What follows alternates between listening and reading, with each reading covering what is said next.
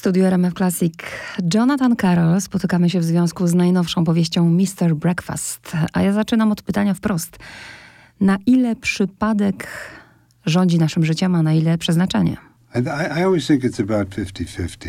I think that you decide to take the job, but at the job you meet somebody who you want to maybe spend your life with. Myślę, że tak 50/50.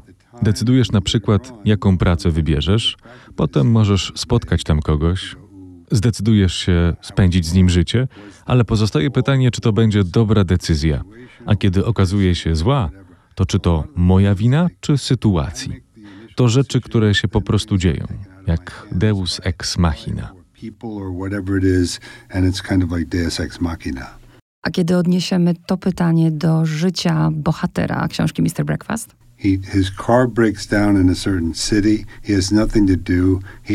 Mojemu bohaterowi w środku miasta zepsuł się samochód.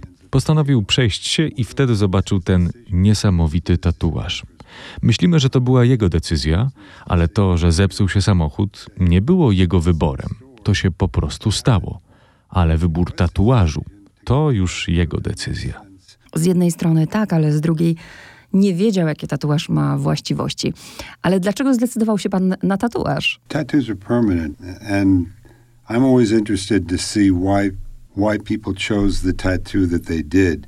And in his case, to tatuaż permanentny, który mnie interesuje i zawsze zastanawiam się, jakie ludzie mają powody, by zrobić sobie tatuaż taki, a nie inny. W przypadku Grahama odpowiedź jest jasna. Wybrał ten, który mu się najmniej podobał. No właśnie, to też jest zaskakujące, bo wielu z nas wybrałoby ten, który nam się właśnie podoba.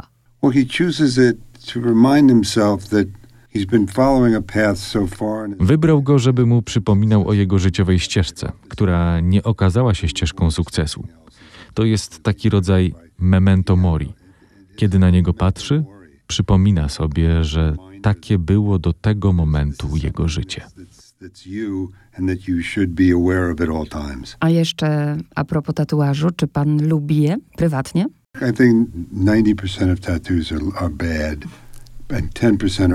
Według mnie 90% tatuaży to złe tatuaże, brzydkie, a 10% to prawdziwa sztuka.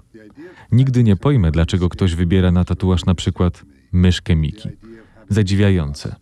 Przecież to jest na całe życie. To prawda, zadziwiające, a proszę przypomnieć jeszcze, jak wygląda ten tatuaż opisany w książce. Pszczoła, która jest w środku żaby, żaba, która jest w środku orła i orzeł, który jest w środku lwa. Czy można to rozumieć w ten sposób, żebyśmy jakby dotykali, próbowali, doświadczali w życiu wielu rzeczy? Myślę, że to część metafory. Im więcej się doświadcza, tym jest się większym. Możemy skończyć jak lew, jeśli dokonamy właściwych wyborów w życiu. Nie zdradzając zbyt wiele, można powiedzieć, że bohater dokonał właściwych wyborów i kończy jako lew. No ale w życiu jednak nie jest to takie proste. Nie zawsze dokonujemy tych właściwych wyborów.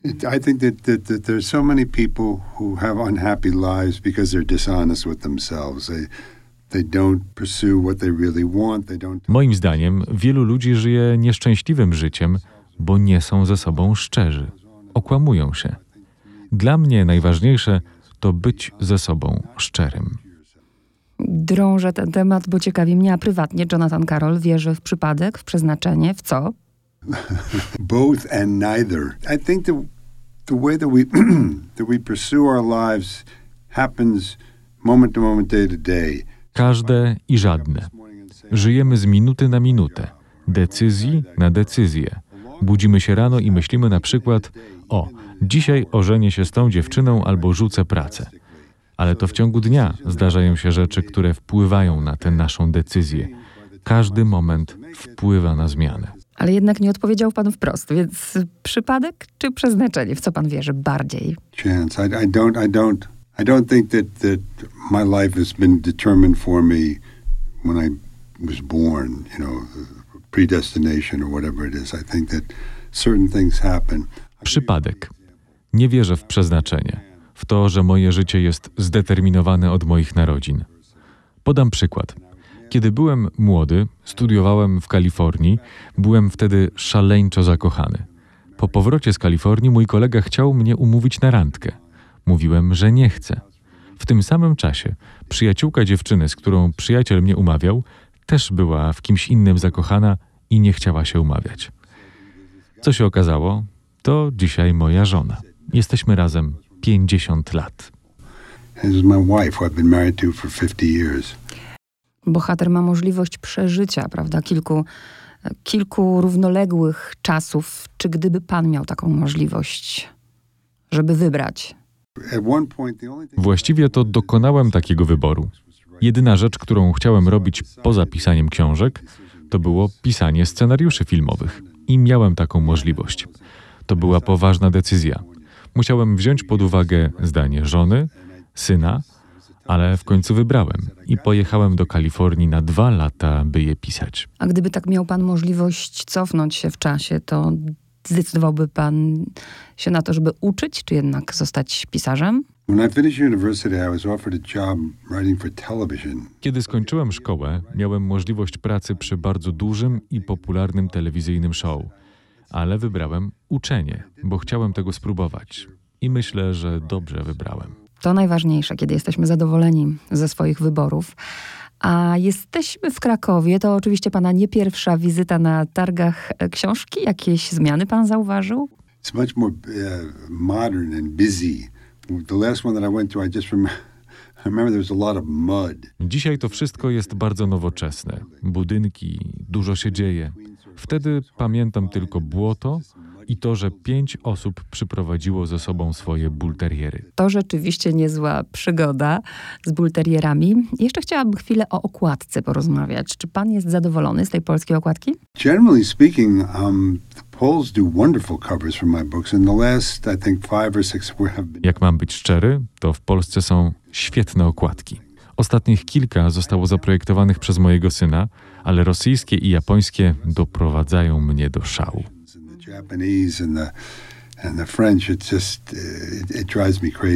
W Polsce, ale nie tylko w Polsce, jest pan pisarzem uwielbianym.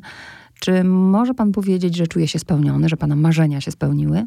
Most of our dreams, when they come true, are not what we wanted them to be.